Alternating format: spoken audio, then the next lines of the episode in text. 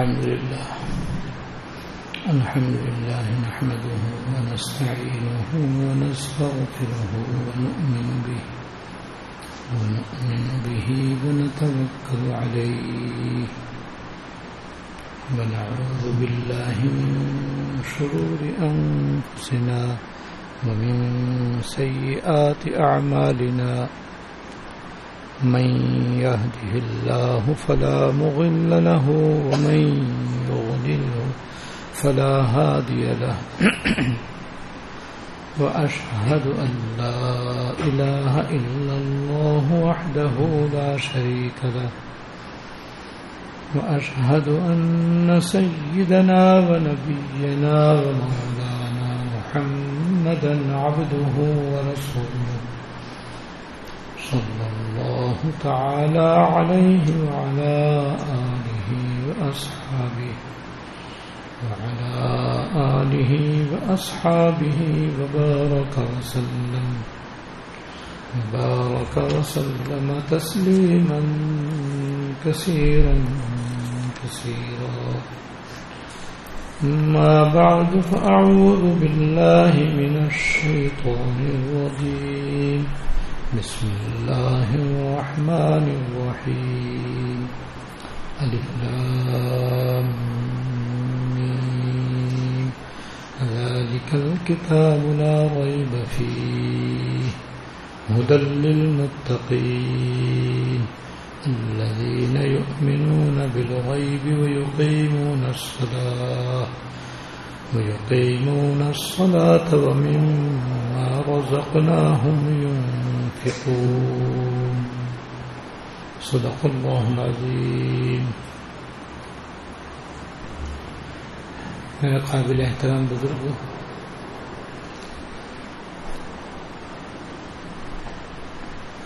حیات المسلمین کی روح نمبر گیارہ شروع ہو رہی ہے۔ اور اس میں حکیم الامت مجد الملت حضرت مولانا تھانوی رحمۃ اللہ علیہ نے نماز کی پابندی کرنے کو قرآن کریم کی آیات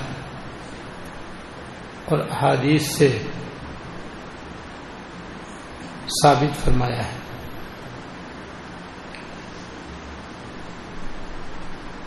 اور اس کو بیان کرنے کا اصل مقصد یہ ہے کہ آج دنیا کے مسلمانوں میں مجموعی طور پر اگر دیکھا جائے تو نماز کی پابندی بھی بہت کم ہے۔ بہت سے مسلمان تو ایسے ہیں جن کو معلوم ہی نہیں کہ نماز فرض ہے۔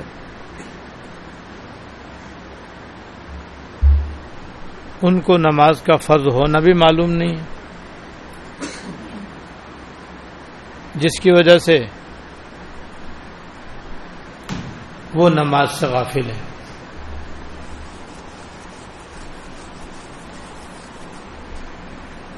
بہت سے مسلمان مرد عورت تو ہیں جن کو نماز آتی ہی نہیں۔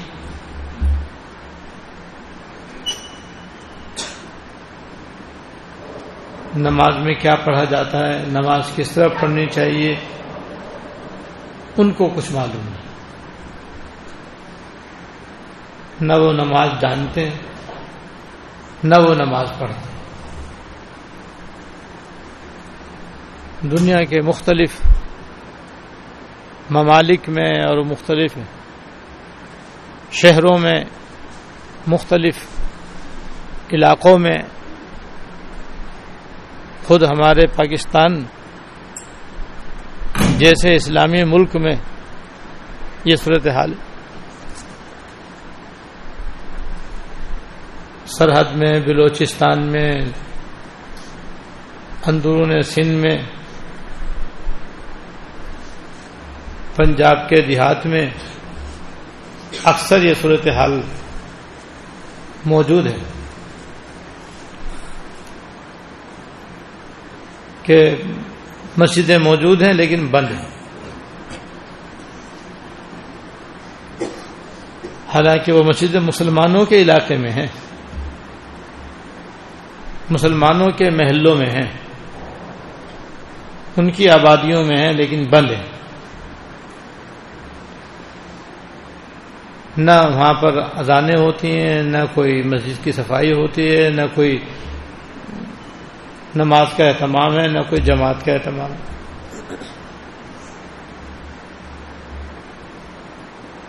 اور شہروں میں بھی کتنی مسلمان مرد ایسے ہیں جو بالکل نماز نہیں پڑھتے۔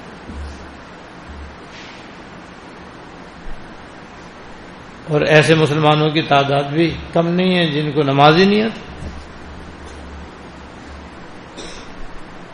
کتنے مسلمان تو آج بھی آپ کو عام مل جائیں گے جن کو دعا قنوت ہی نہیں آتی، جو بطر کے اندر پڑی جاتی۔ اتحیات نہیں آتی، جو ہر قادے میں پڑھی جاتی۔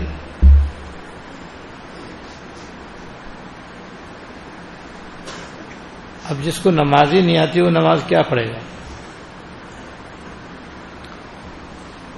اور پھر جن مسلمان عورتوں اور مردوں کو نماز آتی ہے، ان میں بھی پابندی سے پڑھنے والے نمازی بہت کم ہیں۔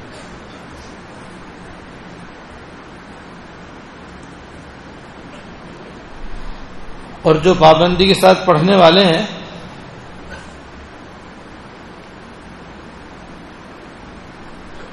وہ بھی اکثر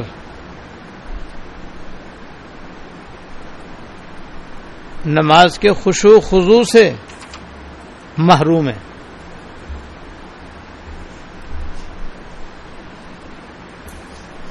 خوشو خضو سے نماز پڑھنے والے مسلمان، مرد، عورت بہت ہی کم ہیں۔ نماز کا ایک ظاہر ہے ایک نماز کا باطن ہے۔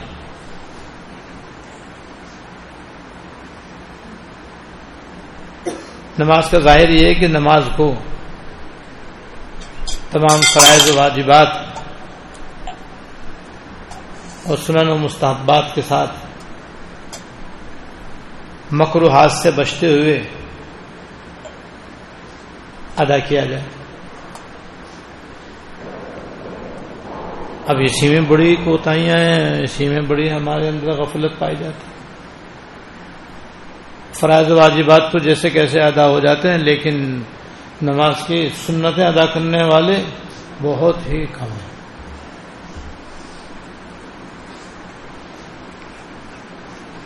کیونکہ اکثر مسلمانوں کو معلوم ہی نہیں ہے کہ نماز کے اندر کتنی سنتیں ہیں، کون کون سی سنتیں۔ جبکہ ایک قول کے مطابق نماز کے اندر باون سنتیں ہیں۔ جن میں اکثر سنتیں موقع ہیں۔ قیام کے اندر بھی سنتیں ہیں رغو کے اندر بھی سنتیں ہیں، قومے کے اندر بھی سنتیں ہیں، سجدے کے اندر بھی سنتیں ہیں، جلسے کے اندر بھی سنتیں ہیں قادے کے اندر بھی سنتیں ہیں، سلام پھیرنے میں بھی سنت لیکن معلوم ہی نہیں۔ جب معلوم نہ ہوگا تو قادا کیسے ہوں گے؟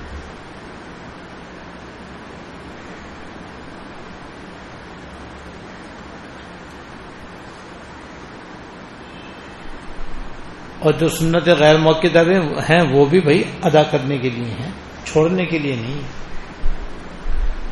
چھوٹ جائیں تو اس سے حکم معلوم ہو جاتا ہے بھائی سنت غیر موقع ہے اگر چھوٹ گئے تو یہ حکم ہے اس کا۔ لیکن یہ مطلب نہیں کہ بس سنتیں غیر موقع آئے تو چھوڑ دو، مستحب تو چھوڑ دو۔ فرض بھی ادا کرنے کے لیے، واجب بھی ادا کرنے کے لیے سنت موقع بھی ادا کرنے کے لیے سنت غیر موقع بھی ادا کرنے کے لیے ہیں۔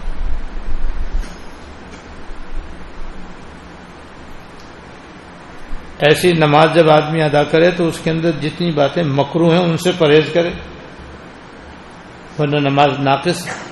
ہو جاتی۔ اب مکروحات معلوم ہوں گے تب آدمی بچ سکے گا۔ معلوم ہی نہ ہو تو بچے گا کیسے؟ اب نہیں بچے گا۔ اور مکروح کا ارتکاب کرے گا؟ تو مکروح باتوں کا ارتکاب کرنے کی وجہ سے، سنتیں چھوڑنے کی وجہ سے نماز ناقص ہو جائے گی۔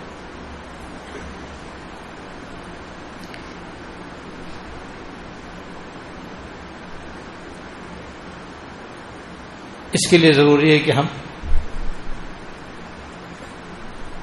ان کتابوں کا مطالعہ کریں جس سے فرائض، واجبات، سنتیں، مستحبات معلوم ہو مقروحات کا علم ہو، تاکہ ہمارا نماز کا ظاہر جو ہے وہ بھی ٹھیک ہو جائے۔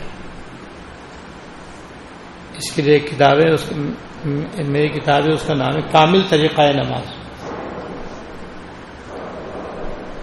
جو یہاں عام ملتی ہے۔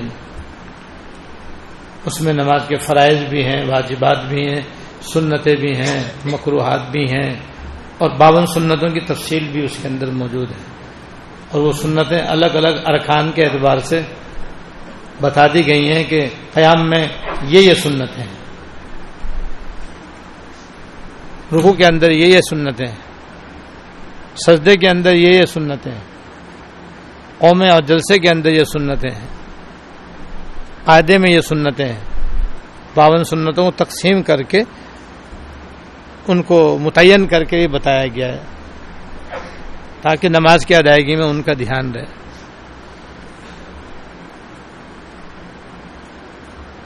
اب ہم اس کا مطالعہ کریں گے، پھر اس کے مطابق اپنا، اپنی نماز ادا کرنے کی کوشش کریں گے تو انشاءاللہ کامیابی ہو جائے گی۔ اور نماز کا جو ظاہر ہمارا اس وقت ناقص ہے نامکمل ہے۔ انشاءاللہ اس کے اندر یہ کمی دور ہو جائے۔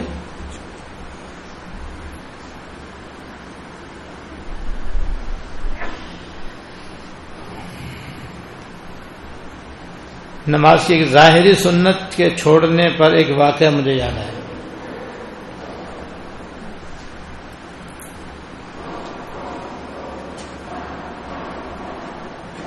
کسی بزرگ کے ایک مرید تھے۔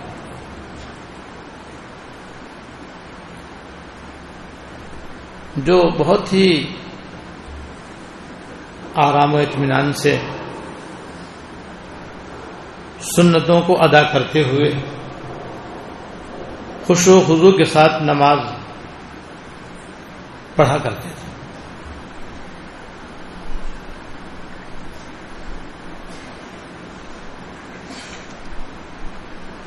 ایک مرتبہ انہوں نے بہت ہی جی لگا کر نماز پڑھی۔ اپنے طور پر بہت ہی خوش و خزو کے ساتھ نماز ادا کی۔ نماز کے بعد انہوں نے اللہ تعالیٰ سے دعا کی کہ اللہ، آج آپ کے فضل سے اور آپ کی توفیق سے میں نے بظاہر نماز بہت اچھی طرح پڑھی ہے، میرا اس سے بڑا دل خوش ہوا ہے۔ میں چاہتا ہوں کہ اللہ مجھے میری یہ نماز خواب میں دکھا دیجیے تاکہ میں دیکھوں کہ میں نے جو نماز پڑھی ہے وہ ہے کیسی۔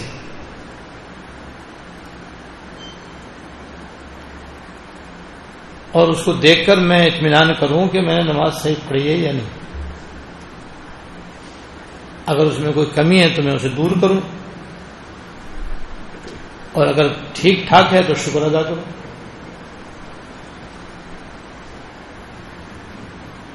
اللہ تعالیٰ نے ان کی دعا قبول فرما لی جب رات کو سوئے تو انہوں نے خواب دیکھا۔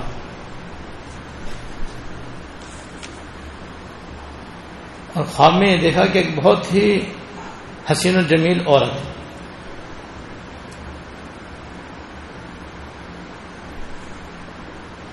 کپڑے بھی اس کے بہت عمدہ اور نفیس ہیں۔ اور جسمانی طور پر بھی کوئی اس میں کمی نہیں ہے۔ بس ایک کمی ہے کہ وہ آنکھوں سے اندھی ہے نابینا۔ بس انہوں نے خواب دیکھا اور پھر سویرے آنکھ کھل گئی۔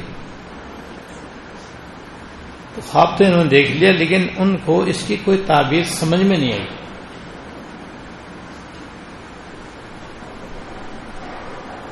تو اپنے شیخ کی خدمت میں حاضر ہوئے اور ان سے جا کر کے عرض کیا کہ یا حضرت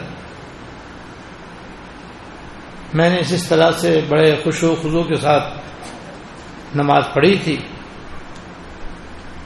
اور پھر میں نے اللہ تعالی سے دعا کی تھی کہ یا اللہ مجھے خواب میں میری نماز دکھا دیجیے۔ تو میں نے خواب بھی دیکھا۔ لیکن خواب کی کوئی تعبیر میرے سمجھ میں نہیں تو شیخ نے پوچھا، تم نے کیا خواب دیکھا؟ انہوں نے کہا کہ حضرت اس طریقے سے میں نے ایک بہت ہی خوبصورت عورت خواب میں دیکھی تھی۔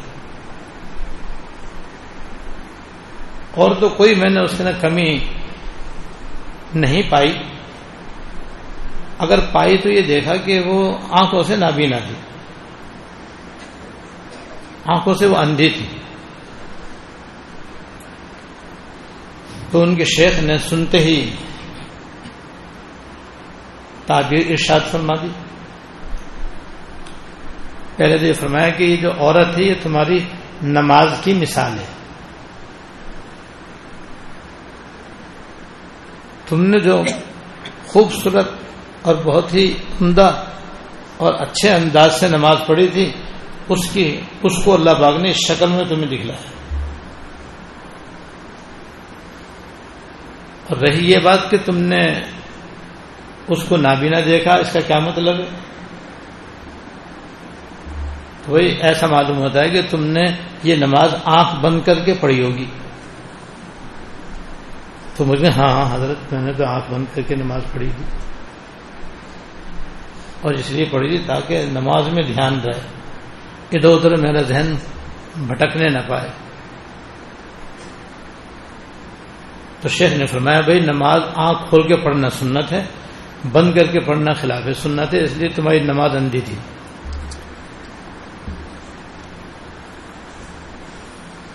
ایک سنت چھوڑی انہوں نے،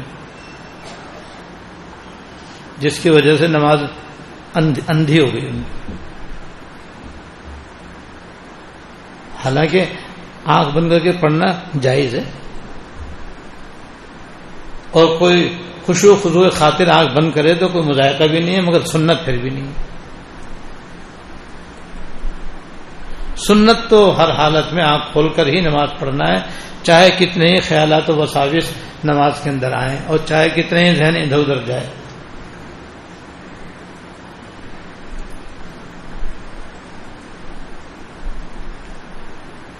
جب ایک سنت چھوڑنے پر نماز ایسی ناقص ہو گئی کہ آہوں کے اندھے پن نے اس کی ساری خوبصورتی ملیہ میٹ کر دی۔ تو ہماری نمازوں میں کیا حال ہوگا؟ جس میں نہ جانے کتنی سنتیں متروک ہیں اور کتنی سنتیں چھوٹی ہوئی ہیں اور بس نماز ظاہر ہماری بڑی ناقص اور ناتمام ہے۔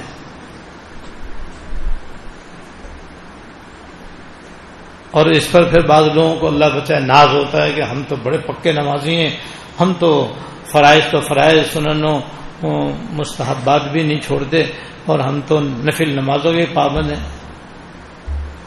ہرگز ان کو ناز نہیں کرنا چاہیے۔ اور ہرگز ان کو اپنے آپ کو اچھا نہیں سمجھنا چاہیے۔ اس لیے کہ حقیقت میں ہمارے اعمال اللہ تعالیٰ کی بارگاہ میں کیسے یہ تو اللہ تعالیٰ کو معلوم ہے۔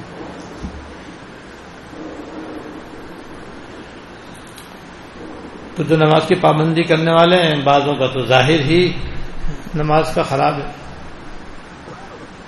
یعنی سنت سے ہٹ کر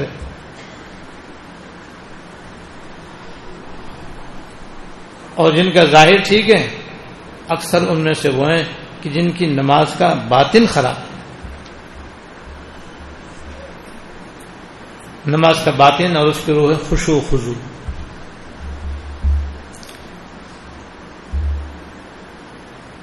یعنی جب کوئی نماز پڑھے تو اپنے اختیار سے توجہ دھیان سے پڑھے۔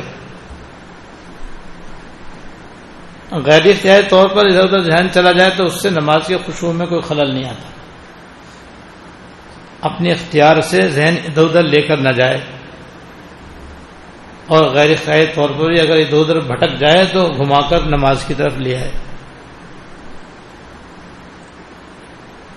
اور جو کچھ نماز کے اندر پڑھا جاتا ہے، کم از کم اس کی طرف اپنا ذہن لگائے۔ اس کی طرف لگانا ہر نمازی کے لیے آسان ہے، مردوں کے لیے بھی آسان ہے، عورتوں کے لیے بھی آسان ہے۔ اور نماز میں کوئی جگہ ایسی نہیں جہاں پر کوئی ذکر وغیرہ نہ ہو۔ آپ جانتے قیام کے اندر تو ذکر بھی ہے، ثنا بھی ہے تعوض بھی ہے، تسمیہ بھی ہے۔ سور فاتحہ بھی ہے، سورت بھی ہے۔ تو جو کچھ پڑھے، اس کی طرف توجہ رکھے۔ کہ میں کیا پڑھ رہا ہوں؟ رکو میں جائے تو رکو کی تصویر کھڑا ہو تو سم اللہ علیہ حمدہ، ربنا لک الحمد۔ اگر مزید موقع ہو تو قومے کی دعا پڑھ لے۔ یا حمدن کثیرن طیبہ مبارکن فی پڑھ لے۔ پھر سجدے میں جائے تو سجدے کی تصویر پھر سجدے سے بیٹھے تو دونوں سجدوں کے درمیان کی مصنون دعا۔ کم سے کم تین دفعہ اللہ مغفر علی کہہ لے۔ پھر دوسرے سجدے کی تصویر پھر دوسرے سجدے سے کھڑا ہو تو اللہ اکبر کہتے ہوئے قیام میں آتا ہے۔ دوسرے قد میں اتحیات اتحیات توجہ کے ساتھ پڑھے غرض کے کوئی رکن ذکر سے خالی نہیں۔ ہر جگہ کچھ نہ کچھ آدمی پڑھتا ہی رہتا ہے۔ یہاں تک کہ آخر میں سلام کرتا ہے۔ تو سلام بھی تو اللہ کا ذکر ہے، یہ بھی تو دعا ہے۔ تو جو کچھ پڑھتا ہے، اسی کی طرف آدمی اپنا دھیان رکھے، تو نماز کی توجہ آسانی کے ساتھ برقرار رہ سکتی ہے۔ اور اگر توجہ بڑھانا چاہے، تو نماز کے میں جو کلمات ہیں، ان کا ترجمہ یاد کر لے۔ علماء طلبا کے لیے تو ترجمہ یاد کرنے کی ضرورت نہیں ہے، ان کو تو بآسانی ہے ان کلمات کا ترجمہ آتا ہی ہے۔ وہ چاہیں تو معنی کی طرف توجہ رکھیں۔ معنی کی طرف اور توجہ رکھیں گے تو ادھر کے خیالات وہ اور کم آئیں گے۔ دھیان نماز کی طرف رہے گا۔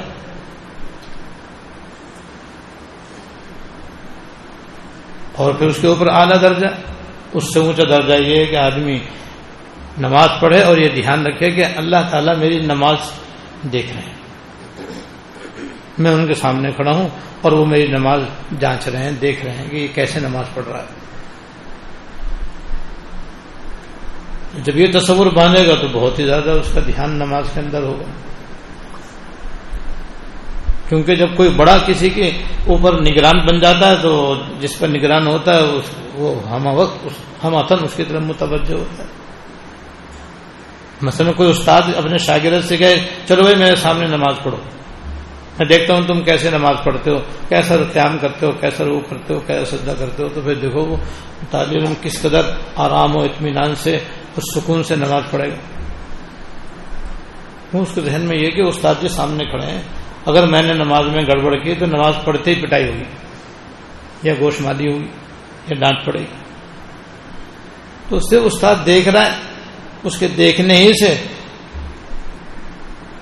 طالب علم اپنی نماز بڑے آرام اور اطمینان سے پڑھے گا۔ جو نماز استاد کے سامنے نہیں پڑھی ہوگی، اس میں اس میں کتنا بڑا فرق ہو جائے گا۔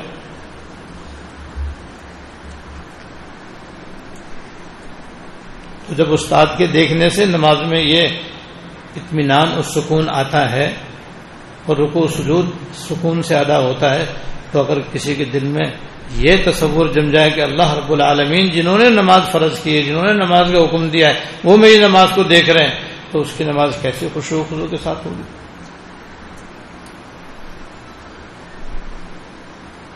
اور پھر اس کا اس کو احسان کہتے ہیں، اس کا ایک درجہ یہ ہے کہ انتاب اللہ کام نہ کترا اس سے بھی اونچا درجہ یہ ہے کہ آدمی یہ اپنے ذہن میں جمائے یہ تصور اپنے ذہن میں جمائے کہ میں اللہ تعالیٰ کو دیکھ رہا ہوں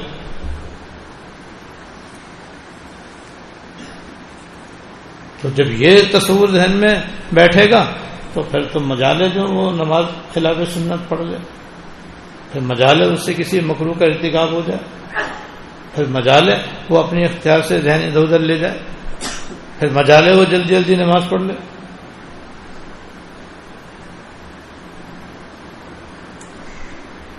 ہمارے حضرت رحمۃ اللہ علیہ، حضرت عبداللہ بن مبارک رحمۃ اللہ علیہ کا واقعہ سنایا کرتے تھے حضرت شیخ حداد رحمۃ اللہ علیہ کا بھی سنایا کرتے تھے حضرت عبداللہ بن مبارک رحمۃ اللہ علیہ بہت بڑے محدث، بہت بڑے مفسر، بہت بڑے فقیر اور بہت بڑے صوفی اور اللہ والے کے بڑے عابد و زاہد اور اللہ والے۔ حضرت فرماتے تھے کہ دن کو تو وہ قرآن و حدیث اور علوم شریعہ پڑھنے اور پڑھانے میں گزارتے تھے۔ اور رات کو اپنی چھت پر ساری رات مسلح پر ایک لکڑی کی طرح کھڑے رہتے تھے۔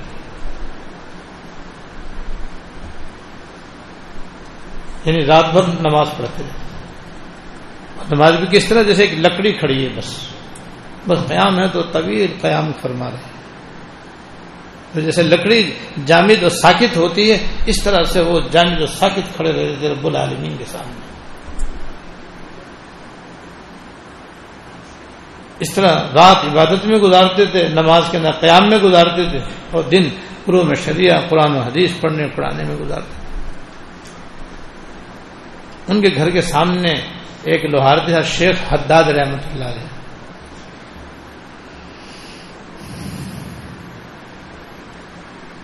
وہ بھی بزرگ اللہ والے تھے۔ لیکن وہ بہت زیادہ عبادت گزار نہیں تھے۔ اور وہ حضرت عبداللہ بن مبارک رحمۃ اللہ علیہ کی یہ دن بھر کی دین کی مشغولیت اور رات بھر اللہ تعالیٰ کی بارگاہ میں کھڑے ہو کر عبادت کرنے کی توفیق کو دیکھ کر کے حسرت کیا کرتے تھے۔ ان پر رش کرتے تھے، اپنے اوپر حسرت فرمایا کرتے کہ دیکھو اللہ پاک نے ان کو نوازا ہے کہ دن کو اللہ تعالیٰ کی بارگاہ میں کھڑے رہتے ہیں، عبادت کرتے ہیں، نمازیں پڑھتے ہیں، دن کو دین پڑھتے ہیں اور پڑھاتے ہیں، سیکھتے ہیں اور سکھاتے ہیں۔ یہ کیسی پیاری زندگی ہے کہ دن رات اللہ تعالیٰ کی یاد میں گزر رہے ہیں ایک میرا حال ہے کہ مجھے بھی بچوں کے نان نفقے کی وجہ سے لوہاریا کام کرنا پڑتا ہے۔ لوہار کے حداد کہتے ہیں لوہار کو۔ لوہار کام یہ ہوتا ہے کہ وہ روزانہ دکان میں اپنے لوہا بھٹی میں گرم کرتا ہے اور جب وہ انگارا ہو جاتا ہے تو اس کو ہتھوڑے سے پیٹ پیٹ کے کل پرزے چھری چاقو بنا کر کے بیچتا ہے۔ یہی حضرت کا پیشہ تھا۔ فرماتے تھے کہ میرے بیوی بچے ہیں اور میرا کوئی کمانے والا ہے نہیں، کوئی اور ذریعہ معاش ہے نہیں، تو مجبوراً مجھے یہ کام کرنا پڑتا ہے تو صبح شام تک میں یہ کام کرتا ہوں اور چونکہ یہ محنت کا کام ہے، مشقت کا کام ہے، تو میں رات کو تھک جاتا ہوں، پھر میرے میں اتنی ہمت بھی نہیں رہتی کہ میں رات کو عبادت کروں۔ اس لیے ان کو حسرت ہوتی تھی، ان کی عبادت اور ان کی تاج سے اور دن بھر کی دینی مشغولیت کی وجہ سے۔ لیکن اس کے باوجود نماز کا یہ عالم تھا، نماز کی پابندی کا یہ حال تھا۔ حضرت شیخ حداد رحمۃ اللہ علیہ کا ہمارے حضرت نے یہ بات بتائی کہ ان کا یہ حال تھا کہ اگر انہوں نے بھٹی میں سے لوہا نکالا ہے جو انگارے کی طرح لال ہے اور لوہے کے اوپر انہوں نے اس کو رکھا اور ہتھوڑا اس کو پیٹنے کے لیے اٹھایا، کوٹنے کے لیے اٹھایا۔ حضرت فرماتے ہیں انہوں نے لوہا یہاں، ہتھوڑا یہاں اٹھایا اور کان میں اللہ اکبر اللہ اکبر کی آواز آ گئی۔ تو ہتھوڑا پیچھے چھوڑ دیا کرتا وہ جو اٹھا ہوا ہتھوڑا، اس کی ایک مار بھی استعمال نہیں کرتے۔ اللہ بھائی۔ حالانکہ جب پیچھے چھوڑ رہے تو یہاں مارنے میں کیا دیر لگتی؟ ٹھیک ہے نہیں، وہ ہتھوڑا اٹھایا ہے تو اب اگر اذان کی آواز آ گئی ہے تو فوراً ہتھوڑا پیچھے پھینک دیا۔ ایک مار بھی اس کے استعمال نہیں فرماتے اور ہتھوڑا چھوڑا، کام چھوڑا اور نماز کی طرح متوجہ ہو گیا۔ حیال صلاح حیال صلاح حیال فلاح حیال کہ آؤ، نماز کی طرف، آؤ بھلائی کی طرف۔ اب بھلائی نماز میں ہے، کام میں نہیں۔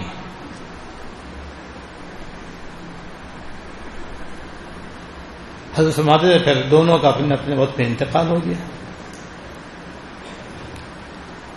تو حضرت عبداللہ مبارک رحمۃ اللہ علیہ کے انتقال کے بعد کسی نے ان کو خواب میں دیکھا اور ان سے پوچھا کہ حضرت آپ کے ساتھ کیا معاملہ ہوا؟ کیونکہ جب آدمی انتقال ہوتا ہے تو سب سے پہلے اللہ تعالیٰ کی بارگاہ میں اس کی پیشی ہوتی ہے۔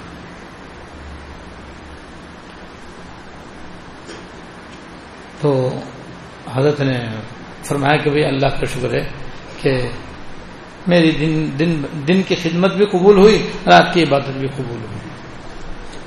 اللہ پاک نے اپنے شان کے مطابق وہ عطا فرمایا جس کا مجھے کوئی وہم و گمان بھی نہیں تھا۔ اللہ پاک نے میری بخشش فرما دی، میری مغفرت فرما دی، مجھے بہت سی آخرت کی نعمتوں سے مالا مال فرمایا۔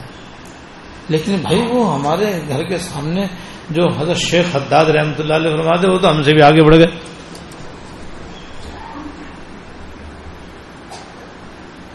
جو کچھ ہمیں ملا وہ ان کی نعمتوں کیا ہے کچھ بھی نہیں۔ وہ تو ہم سے بھی آگے بڑھ گئے۔ کیا حضرت وہ تو لوہار آدمی تھے۔ وہ آپ سے کیسے بڑھ گئے؟ فرمایا، بھائی وہ ہمیں دے دے کر حسرت کیا کرتے تھے۔ اس حسرت پہ اللہ پاک نے ان کو اتنا عطا فرما دیا جتنا ہمیں کرنے پہ نہیں ملا۔ ہمارے فرماتے یہ حسرت نایاب ہے۔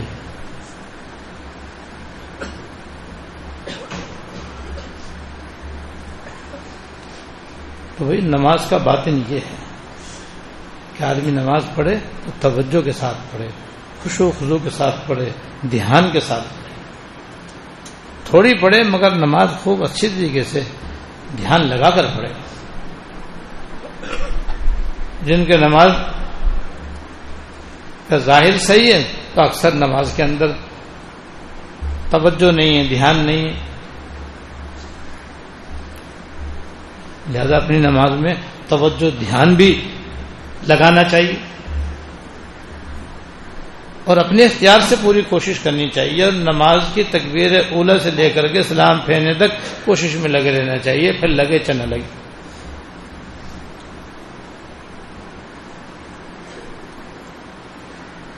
اور اللہ بچائے جو آدمی نماز کے اندر خوشو خزو اختیار نہیں کرتا بے توجہی کے ساتھ، بے دھیانی کے ساتھ، لشٹم پشٹم، اٹھک بیٹھک، جلدی جلدی نماز پڑھتا ہے، جس سے تعدیل ارکان بھی صحیح طریقے سے ادا نہیں کر پاتا۔ تو حدیث میں ایسے نمازی کو بدترین چور فرمایا گیا۔ کہ ایسا شخص چور ہے۔ صحابہ کرام نے حیرانوں کی پوچھا، نماز کے اندر بھی چور ہوتا ہے کیا؟ نماز کے اندر بھی چوری ہوتی آپ نے فرمایا ہاں نماز کے اندر بھی چوری ہوتی۔ اور نماز میں چوری یہ کہ قیام رکو سجدہ قوما قادہ، جلسہ، آدمی ٹھیک ٹھیک ادا نہ کرے۔ تو یہ نماز کی چوری ہے اور ایسا نمازی نماز کا چور ہے۔ اور یہ بدترین چور اس لیے ہے کہ مال کا چرانا اتنا برا نہیں ہے جتنا نماز کو بگاڑنا برا ہے۔ ہے تو وہ بھی گنا یہ بھی گنا لیکن مال نماز سے نہایت کمتر ہے۔ نماز تو اللہ تعالی کی طرف سے فرض ہے۔ جن میں پانچ مرتبہ فرض ہے۔ فرض کا درجہ مال سے بڑھ کر ہے۔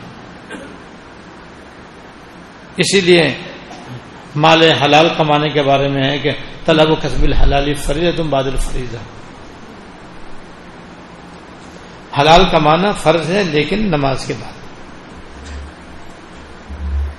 یہ نہیں کہ دکان پر بیٹھے ہیں اور اذان ہو رہی ہے اور غافل بیٹھے ہوئے ہیں پرواہ نہیں کر رہے دکانداری میں مشغول ہیں، نماز جماعت فوت ہو رہی ہے، نماز خزا ہو رہی ہے.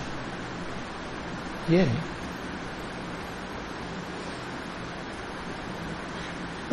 نماز وہ ہے جو کمانے سے بھی مقدم ہے، ملازمت سے بھی مقدم ہے، زراعت سے بھی مقدم ہے۔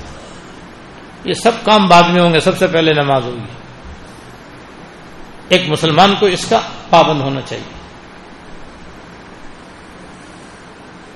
لیکن دیکھ لو، آج ہمارے بازاروں میں کیا کیا لانیں ہو رہی ہوتی ہیں؟ بازار کھلے رہتے ہیں اور دکاندار دکانوں پر بیٹھے رہتے ہیں، خریدار دکانوں کے اندر بھرے رہتے ہیں اور جو چند نمازی نماز کے پابند ہوتے ہیں، بس وہ مسجد میں چلے جاتے ہیں۔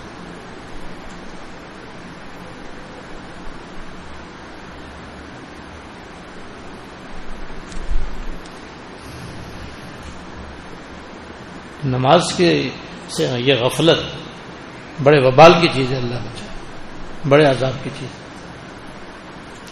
لہذا نماز آدمی پڑھے، ایک تو جب اذان ہو تو سارے دنیاوی کام چھوڑ دے۔ اذان ہوتے چھوڑ دینا بہتر۔ ہے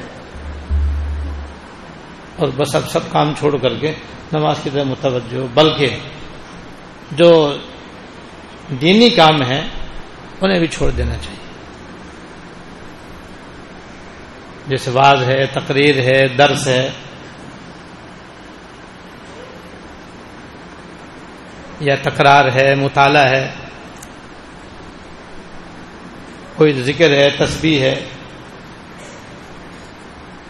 وہ کام بھی چھوڑ دینا چاہیے۔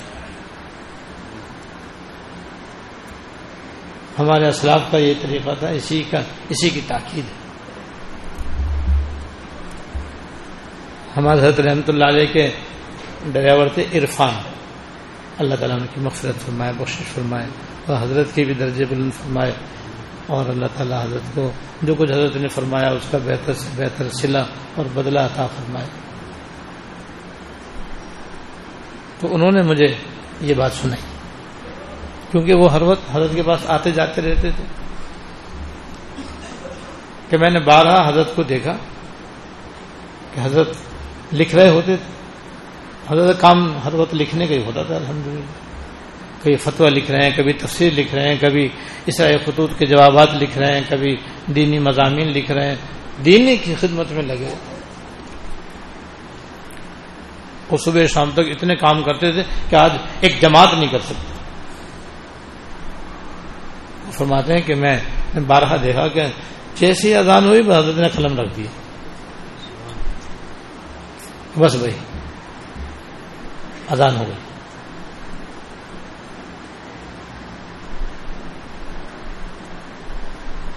جہاں اذان ہوئی ہمارے نے قلم رکھ دیا، بس بھائی یہ فرم، بس وہی ہو گیا اور پھر نماز کی تیاری شروع فرما دی۔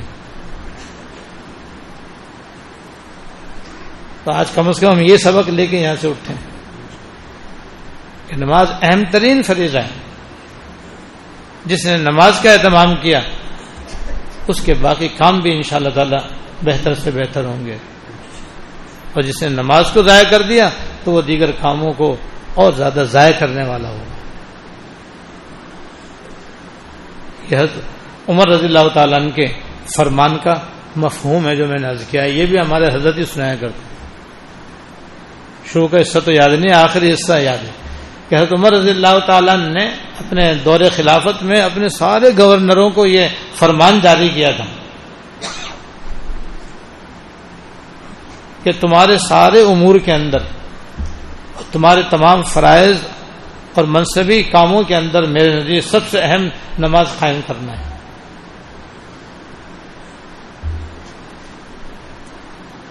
لہذا جو نماز قائم کرے گا، میں امید کرتا ہوں کہ باقی کام بھی وہ اچھے طور سے انجام دے گا۔ اور فمن ضیا فو لما سواہا ازیا یہ حضرت سے میں نے الفاظ سنے۔ اور جس نے نماز کو ضائع کر دیا، وہ دوسرے کاموں کو اور زیادہ ضائع کرے گا۔ اور یہ بھی دراصل مفہوم ایک حدیث شہید سے ثابت ہے، جو انشاءاللہ اس روح میں آگے آ رہی ہے۔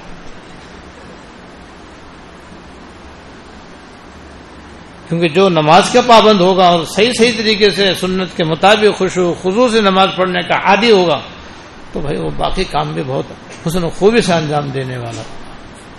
یہ نہیں ہو سکتا کہ پکا نمازی اور روزے چھوڑ دے۔ یہ نہیں ہو سکتا پکا نمازی اور زکات دینا چھوڑ دے۔ دیگر فرائض و واجبات اور احکام ادا نہ کرے۔ ایسا نہیں ہے۔ پکا نمازی ہوتا ہے، سچا نمازی ہوتا ہے، سنت کے مطابق نماز پڑھنے کا عادی ہوتا ہے۔ وہ دین کے دوسرے کاموں کو، فرائض واجبات کو اور حقوق کو ادا کرنے کا بھی اہتمام کرتا ہے۔ اور جو نمازی کو ضائع کر دے تو باقی فرائض واجبات اور حقوق کو بدرجہ اولا وہ ضائع کرنے والا ہوگا اور یہ اپنے ہم آنکھوں سے دیکھ کہ جو بے نمازی وہ بعض روزے بھی نہیں رکھتے، بعض زکات بھی نہیں دیتے، بعض حج بھی نہیں کرتے اور داڑھی بھی منڈاتے ہیں اور انگریزی بال بھی رکھتے ہیں، انگریزی لباس بھی پہنتے ہیں، نماز نہیں پڑھتے تو جناب وہ فلمیں بھی دیکھتے ہیں، گانے بھی سنتے ہیں، ٹی وی بھی دیکھتے ہیں اور انٹرنیٹ پر بھی فوش پروگرام دیکھتے رہتے ہیں۔ تو جو نماز نہیں پڑھتے، وہ دوسرے کاموں کے اندر بھی اور زیادہ دین سے دوری کا مظاہرہ کرتے ہیں۔ تو نماز بڑی اہم نماز اہم چیز ہے بھائی۔ اس لیے آج ہم یہ سبق لے کر اٹھیں کہ ان شاء اللہ تعالی جیسی اذان ہوگی، سب کام چھوڑ کر نماز کی طرف متوجہ ہوں گے۔ خواتین بھی اپنے گھر کے اندر تمام کام چھوڑ کر کے جیسی اذان ہو جائے، پہلے نماز کی تیاری کریں، نماز ادا کریں۔ اور نماز کو آرام اور سکون سے ادا کرنے کی عادت ڈالیں۔ جلدی جلدی اٹھک بیٹھک کرنے کی جو بعض نمازیوں، عورتوں، مردوں میں عادت ہوتی ہے، اس سے بچیں۔ مہمان آ جائیں، تب بھی مہمانوں سے بھی کہیں، آپ بھی نماز پڑھیں، ہم بھی نماز پڑھتے ہیں۔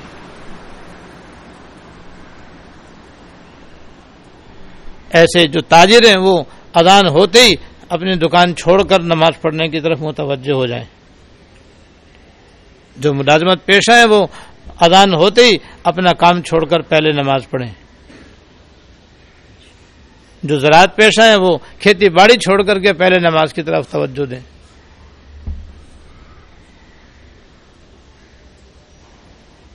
جس زمانے میں اسلام دنیا میں سر بلند تھا، اس وقت مسلمانوں کا یہی حال تھا۔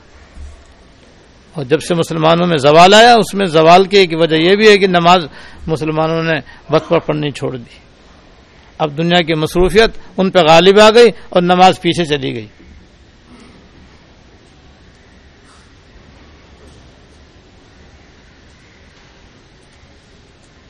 ناچیز نے اپنے دادا حضرت مولانا عبد العزیز صاحب رحمۃ اللہ علیہ کو دیکھا۔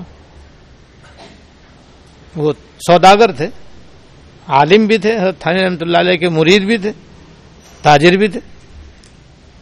لیکن ہمیشہ ان کو دیکھا کہ جیسی اذان ہوئی اور فوراً انہوں نے دکان بند کی سیدھے مسجد میں۔ اور اگر دکان بند کرنا مشکل ہوتا تو جو مال تھا، مٹھائی وغیرہ بیچا کرتے تھے، اس کے اوپر کپڑا ڈھکا اور مسجد میں چلے گئے۔ پیچھے سے اگر کوئی جانور نقصان پہنچاتے تھے تو اس کی پرواہ نہیں کرتے تھے۔ یا کوئی چور آ جاتا اور کچھ مال اٹھا کے لے جاتا، اس کی پرواہ نہیں کرتے یا تو دکان بند کر لیتے اگر دکان بند کرنا مشکل ہوتا تو کپڑا وغیرہ ڈھک کر بس پھر نماز پڑھنے کے لیے چلے جاتے تھے۔ اگر پیچھے سے کچھ نقصان ہوتا تو اس کو بھی گوارا کرتے تھے۔ لیکن نماز میں خلل نہیں آنے دیتے تھے۔ اور برابر والے دکاندار سے بھی کہہ کر نہیں جاتے تھے، بھائی ذرا میری دکان کا خیال رکھنا۔ عام طور پر تو یہ ہوتا ہے جب آدمی جاتا ہے تو کہتے ہیں، برابر والے سے جو نماز پڑھنے نہیں جا رہا ہے۔ وہ دکان پر بیٹھا اسے بج رہا ہم میرے پیچھے سے دکان کا خیال رکھنا، میری دکان کھلی ہوئی ہے، مال لگا ہوا ہے، سامان رکھا ہوا ہے۔ یہ بھی نہیں، اس سے بھی نہیں کہتے تھے، کہتے اس سے کہنے کا مطلب یہ کہ میں اسے گنہ گار بنا رہا ہوں۔ کہ تم نماز پڑھنے مت جاؤ، میری دکان کی دیکھ بھال رکھنا۔ اس سے بھی یہ کہہ کر نہیں جاتے تھے کہ ذرا دھیان کا خیال رکھنا۔